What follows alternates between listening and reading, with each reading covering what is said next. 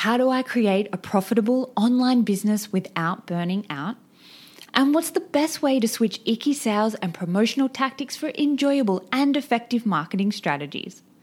How do I embrace my feminine cycles rather than shun them and leverage their power to grow my business? And how do I show up, be visible, and authentically connect on Instagram, Facebook, podcasts to attract my dream clients?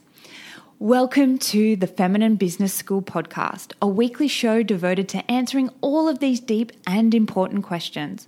Whether you're a coach, healer, health and wellness practitioner, creative, or a woman on a mission, and you want to effortlessly grow your online business, consistently magnetize dream clients, and make the impact on the world you just know you're here to make, then this is the podcast for you. And if doing business just feels hard right now, and far from pleasurable or profitable, but you're committed to finding another way to welcome in more prosperity and freedom in your business, Ainsley has you covered. The Feminine Business School podcast is coming soon. Please hit subscribe now so you'll be notified as soon as the first episode drops.